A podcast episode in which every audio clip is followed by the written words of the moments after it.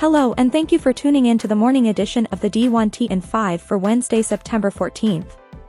Let's jump into this morning's top stories.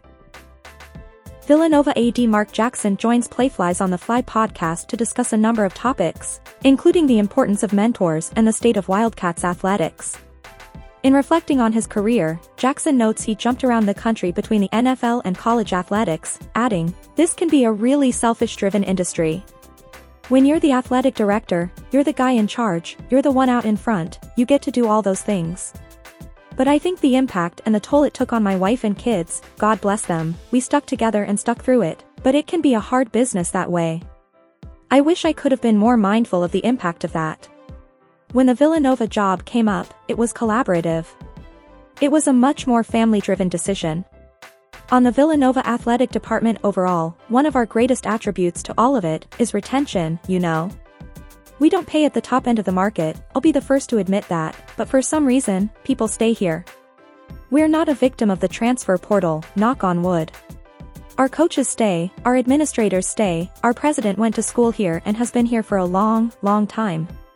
So, I think people take great pride in being a part of this community. Western Michigan AD Dan Bartholomae talks about the importance of engaging the fan base and the community, noting, We're seeing a lot of support in the Kalamazoo area, but it's on us to bridge the gap. We call it high-quality connections and that's why we're bringing in, country singer, Chase Bryant. We've got to give people a reason to be energized about Western and sometimes it will be us going to them, like the coaches stampede we did this summer. But sometimes, it has to be them coming to us and the games and what we do around the games are part of that. Hofstra AD Rick Cole Jr. gets on conference realignment around the industry. The debate over media rights that is going on across the country is a significant shift that is impacting conference membership. Everybody continues to say, well, that'll be the last shift. It's not the last shift.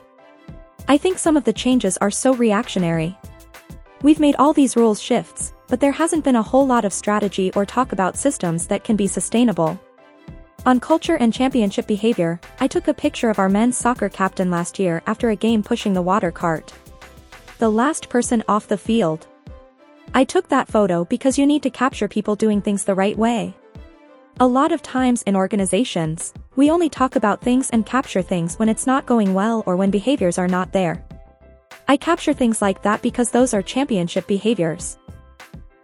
The Mercury News' Jon Wilner contends the Pac-12 should take the lifeline tossed by the college football playoff presidents via CFP expansion and adopt a more Machiavellian approach to increasing its numbers.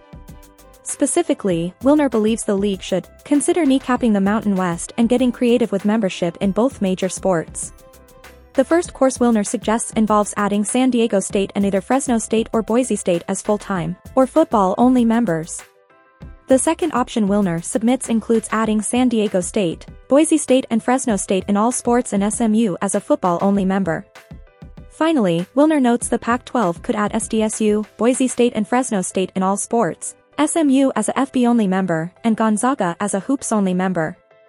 Gonzaga would instantly elevate the depleted Pac-12 basketball product and satisfy Arizona's need for a second powerhouse. The Zags are the best possible replacement for UCLA among schools that aren't currently members of the Power 5. Hello Kansas.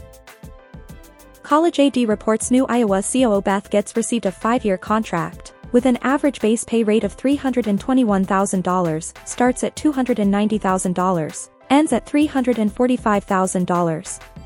Retention and performance bonus opportunities of $25,000 in each of the first three years, increased to $30,000 in the last two years. If Goetz chooses to exit in the first three years of the agreement there's a $50,000 lump sum payment, nothing in the last two years. The latest edition of Head Coach U is out, and this week D1 ticker and connects Brian Fisher and former BYU and Virginia head football coach Bronco Mendenhall Discuss what happened when Mendenhall took over as head coach for the first time, how he goes about establishing a culture, how he hires and develops a coaching staff, the importance of alignment with a school's administration and what he looks for in a program. Notably, so many emails or text messages will come after a game, anonymous numbers, and the content at what they say. The ability to manage crisis and keep your drama threshold at a really high level and represent your program and your players, and your institution at the highest level of human dignity, for everyone's sake, is at a premium. The very best advice I could give to a head coach is to make the post-game news conference unnewsworthy.